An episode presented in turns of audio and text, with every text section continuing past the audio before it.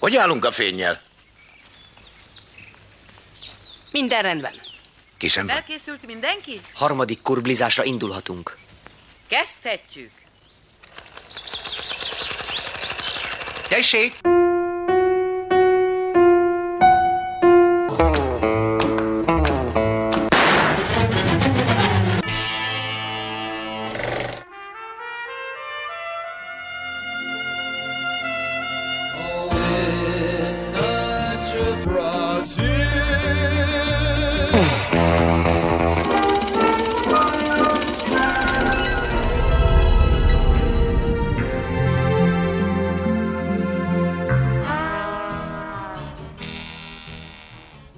Kurbli mai adásában Federico Fellini 1957-es olasz-francia melodrámájáról beszélgetünk. A film címe Kabiria éjszakái. A címszerepet pedig a rendező Fellini szerelme és felesége Giulietta Massina alakítja. A film epizódikusan meséli el a szeplőtlen örömlány boldogulási kísérleteit. A film ötletét egy megtörtént gyilkossági ügy igaz története ihlette.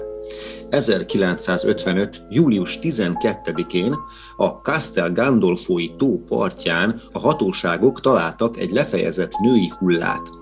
Egy szobalány tetemét, akitől egy fiatal szélhámos kicsalta postatakarékba félretett pénzét, majd kegyetlen módon végzett vele. A rendező Fellénit megdöbbentette az esemény, és figyelmét olyannyira a mindenféle számítás nélküli éteri naívság felé fordította, hogy többet magával, közöttük a film egyik társírójával, a fiatal tetrekész Pier Paolo Pasolinivel, maga is hosszú időre elmerüljön Róma külvárosi zugaiban, szenvedélyesen gyűjtve rendezéséhez a jellegzetes alakokat. Mindazonáltal hangsúlyoznám, Fellini filmje nem ezt a borzalmas történetet rekonstruálja, egészen másról próbál szólni. A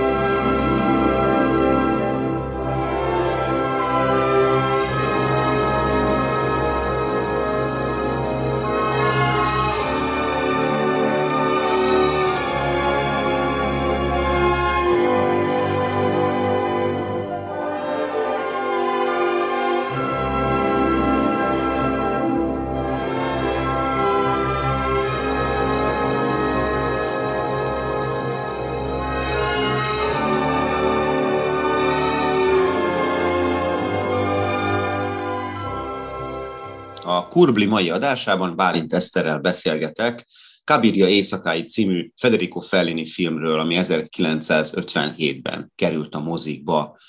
Bálint Eszterrel a filmklubban ismerkedtem meg, ha jól tudom, Horgosi, bólogat akkor ezek szerint igen, te a Szegedi Tudományegyetemen a Jatén jársz, vagy jártál a Juhász Gyula pedagógus képzőbe, és valamilyen képi ábrázolásokat látok ott. Úgyhogy majd erről is mindenképpen meg foglak kérdezni. Úgyhogy üdvözöllek a műsorban, és akkor mesélj erről. Egyébként középiskolát, gimnáziumot fejeztem Kosztolányit Szabadkán, és hát jobban érdekelt a képzőművészet, ezért beírtam és megnézem, hogy milyen. Tehát ez egy ilyen, még mindig abban vagyok, hogy próbaidőszak. Ez egyébként képzőművészet, csak van egy ilyen különösebb neve, hogy képi ábrázolás, ami előtte képalkotás volt. Hát az illusztrátor is érdekel, csak ahhoz több számítógépes ismeret kell. Az inkább közelebb áll az animációhoz, hogy majd arra menjek tovább mesterre. Szerintem van benne fantázia. Akkor térjünk rá a filmre. Most, hogy már így olvasom rólad ilyen képi ábrázolásra, minden most már akkor még komolyabban veszlek. Jaj, ne. Térjünk rá akkor a Kabiria éjszakáira. Miért ezt a filmet választottad? Hát az érettségi dolgozatomban Felliniről akartam írni, és hát ezért Tudom, hogy ez milyen érzés lehet, amikor az ember így érdeklődik valami iránt. Most is olyan emberrel beszélgetek a személyedben, akit érdekel. Egyébként nem számítottam, hogy ennyire humoros lesz. Érdekel az olasz nyelv is, meg én nyelv is voltam a Kosztolányiban, és uh-huh. nagy álmom kimenni mondjuk Erasmusszal egy évre Olaszországba, és ezért is vonzódom jobban ez az olasz filmes világhoz talán, és ezért szeretnék nagyon belelátni, hogy milyen innen jött, hogy Fellini. Ez különben jó, amit mondasz. Tényleg Fellini az a rendező, akit egy zárt etnocentrikus világot tár fel, ez a zárt világ, ez az ő általa bezárt világ, az ő személyisége, az ő szerzőisége által bezárt világ, és hogy nagyon olasz, hogy túlságosan is olasz, és hogy nem eléggé egy ilyen általános transzcendens nyelven szól, hanem bizony a Fellini, az az olasz habitus, az olasz mentalitás, az olasz embereket mutatja be, az olasz közösséget, vallásosságot, vagy az olasz kultúrának mindenféle szimptomáját. Nem is azt mondom, hogy direkt rámegy erre a kulturális motivumokra vagy utalásokra, hanem természetes lazasággal tárja ezt így a néző elé, utánozhatatlanul eredeti és nagyon olasz. Tehát nem úgy olasz, mint Antonioni, nem úgy olasz, mint Pasolini, Mondjuk még talán Rossellini lehetne mellé tenni, ami nagyon olasz tud lenni. Ugye most a Fellini utódjának lehetne mondani talán a Sorrentinót, a Paolo Sorrentinót. A nagy szépséget csinálta például, meg a fiatalságot, a jutot, zárójel bezárva. Inkább átadnám a szót neked egy kicsit, hogy akkor beszélgessünk. Nem láttam még sok olasz filmet, de azért itt is érződik, hogy az az olasz gesztikulálás, meg az folyamatos ordibálás, nem tudom, ez meg a hangosabb beszéd is valahogy olasz szerintem, és az az olasz emberekre talán jellemző. Nem akarok itt ilyeneket kijelenteni, de számunkra szerintem ez ilyen, ezekre azért is játszik rá, mert humort kell belőle, és azért olyan humoros. A Kabiria játékáról mi a véleményed? Az nagyon jó, nagyon tetszett. Szerintem vitt az egész filmet. Ja. Nem csoda, Zsájának választotta Fellini mert van egy olyan karaktere, ami ehhez nagyon jó. De megvan a durva része is, meg a nőies, ilyen lágy arca is, a filmben is. El tudod mesélni, hogy miről van szó ebbe a filmben? Hát nekem úgy jött le, hogy Kabírja minden éjszaka találkozik olyan emberekkel és élményekkel, ami ki tudná őt mozdítani a sorsából, amiben beleszületett lényegében, és próbálkozik, keresi a szerelmet, az a legfőbb vágya, mint ahogy kiderül, mert elején is becsapják, és ő keresi a szerelmet, mert ő úgy gondolja, vagy, vagy egy férfi, mert úgy, úgy gondolja, hogy ezt tudná kimozdítani, meg változtatni szeretne talán, csak nem tud, vagy az ismeretlen az neki nagyon félelmetes. És milyen ez a kabírja? Hát nagyon agresszív, kicsit férfias járásában. Az lehet, hogy azért, mert azon is gondolkoztam, hogy Fellinél az a bohóc motivum, vagy karakter megjelenik szerintem Kabiriában is. Felliniről mindenképp érdemes tudni, hogy ő amikor így kezdte a pályát, akkor újságnál dolgozott karikatúristaként, és akkor volt egy ilyen törzshelye Rómába, beült a kávéházba, és ilyen skicceket készített, ilyen rajzokat, grafikákat, ilyen gyorsan így fölrajzolt ilyen karaktereket, azokat az embereket ábrázolt, akik ott körülvették, akik bejöttek a kávéházba, vagy akiket a kirakaton keresztül az utcáról megfigyelt. És ő neki az összes karakterében van egy bohóc, Ugye Bohóc az egy ilyen összetett karakter, az nagyon humoros is tud lenni, meg nagyon nagy lelkű, nagyon nagy drámát is ki tud fejezni, és ebből ered egy bizonyos ellentmondás, amit aztán a Fellini valahogy ilyen nagyon-nagyon ügyesen össze tudott illeszteni az 50-es években, az azt megelőző 40-es évek filmtörténeti ugye a neorealizmusnak a vívmányaival, meg a neorealizmus szellemiségével, és rákövetkező modern filmművészet, ami ugye az 50-es évek második felétől már érezteti hatását. Film ugye 57-es, ezen már érződik erőteljesen a modern film. Kétségtelen, hogy egy olyan kulcsfilm, ami nélkülözhetetlen akár ahhoz, hogy az a modern film az olyan legyen, amilyen aztán a 60-as évektől kezdve lett. Tehát itt a neorealizmusban még nagyon társadalomközpontú, közhelyszerű társadalmi igazságokra kihegyezett filmek, aztán egyre jobban kezdtünk elmenni az egyén felé, és ebbe a filmbe is egy kicsit így billeg. Például, amikor a templomba bemegyünk, nekem az egy ilyen jelenet, amikor ott a templomba bevisz minket Fellini, és akkor ott a Kabiria sétál a tömegbe, mint egy átlag arc, a tömeg egyik átlagos arca. Abban a jelenetben nem tűnik ki, és itt jön ez a különbség a maszkokban, meg a bohóc ábrázatok közti különbségekben, hogy ugye Fellininél a maszkok kerülnek konfliktusba egymással. Tehát egyrészt van a Kabiriának a, az a maszkja, amit ő a társadalomról gondol, és mutat, ilyen naívan, és van az igazi arca a társadalomnak, ami sokkal keményebb, kegyetlenebb, és őt rendszeresen megvezeti, mert nem ismeri fel a helyzet komolyságát, nem ismeri fel egyáltalán a helyzetet, hanem csak a saját belső lelki kisugárzásából kiindul, próbál gondolkodni, meg észlelni, és akkor ezért jár folyton pórul, meg van a másik, amikor erre ő is egy idő után rájön, hogy hú, hát őt akkor átverték, ő most ezt rosszul mérte fel, és akkor saját magával is konfliktusba kerül egy picit, mert akkor az ő naív maszkja konfliktusba kerül az ő kemény maszkjával. És te is mondtad, hogy ilyen férfias, ez az arcon is kiül ilyenkor, ilyen expresszívebb, keményebb vonások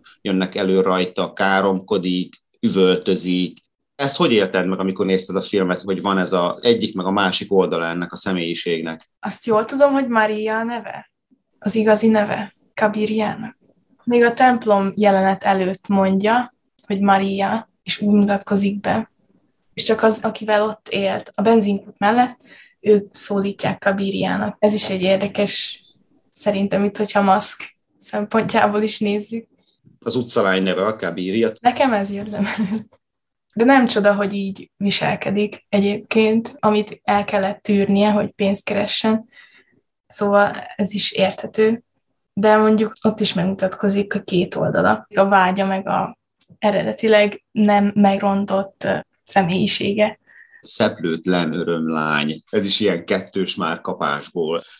Igen, és ez valahogy nagyon életszerű különben. Te is gondolom, így vagy vele, hogy magunkra ismerünk benne. Hogy nekünk Igen. is vannak a nagy álmaink, Szóval mi ez az emberben, vagy mit lehet ebbe még beleérteni, ebbe, amit a Fellini meg akar mutatni? Mi ennek ábrázolja az embert?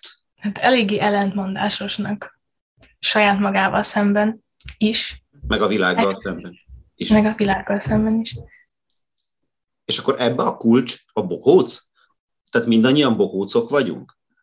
Hát egyébként belőlem, hogyha bohócot látok, ezt a kettős érzést hozza ki a látvány, hogy milyen bolondok tudunk lenni, és milyen ellentmondó viselkedésünk lehet, de közben az a bohóc mögött is van egy ember, aki normális és normális életet él, azon kívül, hogy bohócot játszik éppen.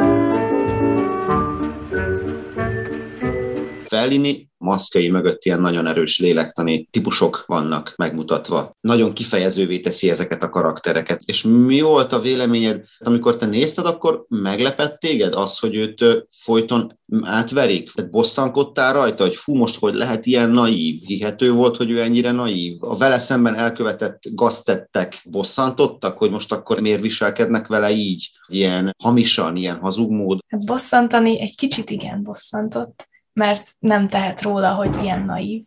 De nem lepett meg, hogy ezekből a szituációkból úgy jött ki, hogy meg van alázva, és ki van használva teljesen, de elszomorító volt, az biztos. És mi a film vége? Tehát te azt hogy élted meg? Hát én úgy, hogy hm, egyébként érdekes, hogy anyukámmal és a szüleimmel megnéztem újra, és anyukám elég negatívan állt hozzá, hogy most mindenki mehet fölkötni magát, mert ez nagyon durva volt, és mindenki csak kihasználja az embert. De hát lehet, hogy úgy, hogy belenyugszik, és reménykedik tovább. Nekem inkább az jött le. Milyen menet az a végén, akik körbe táncolják a gyerekek. Szerintem magával ragadja annak a szépsége, és eltekint attól, hogy milyen sorsa van, és miken ment keresztül, és nagyon reménykedő. És ez mit jelent? Hát számomra azt, hogy jobb, és fontosabbak a, ezek a pillanatok, még ha szenvedés is a mindennap. Ezek, a, amikben örömünket lelhetjük, hogy nem szabad megállni, hanem tovább kell menni az úton, mert ki tudja, mi fog történni, mint ahogy Kaviria teszi az országúton a menetben.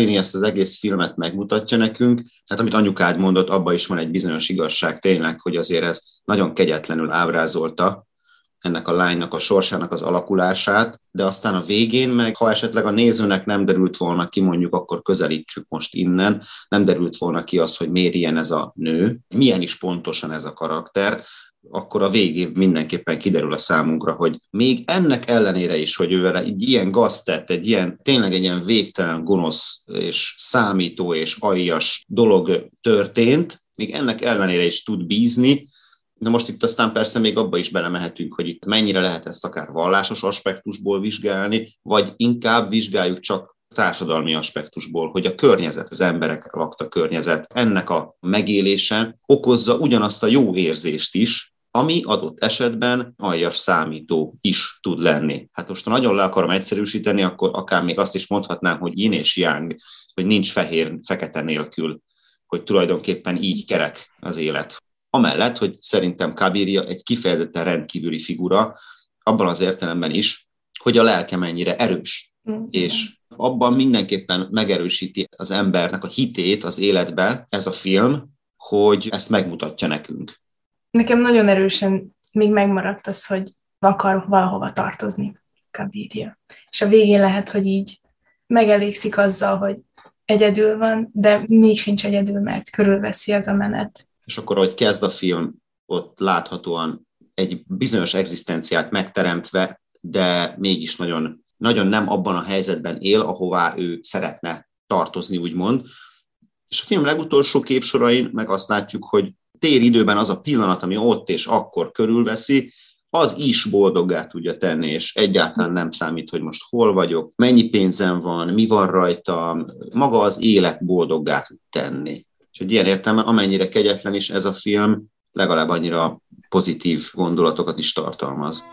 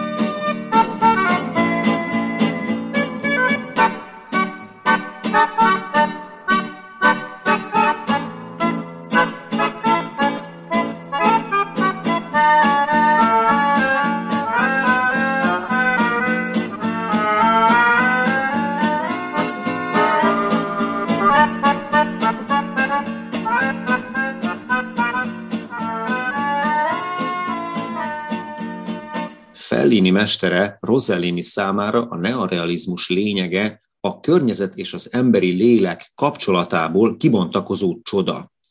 Rosellini őszintén hitte, hogy ez a kapcsolat el tud vezetni az elidegenedés és a szorongás felszámolásához, állítja Kab.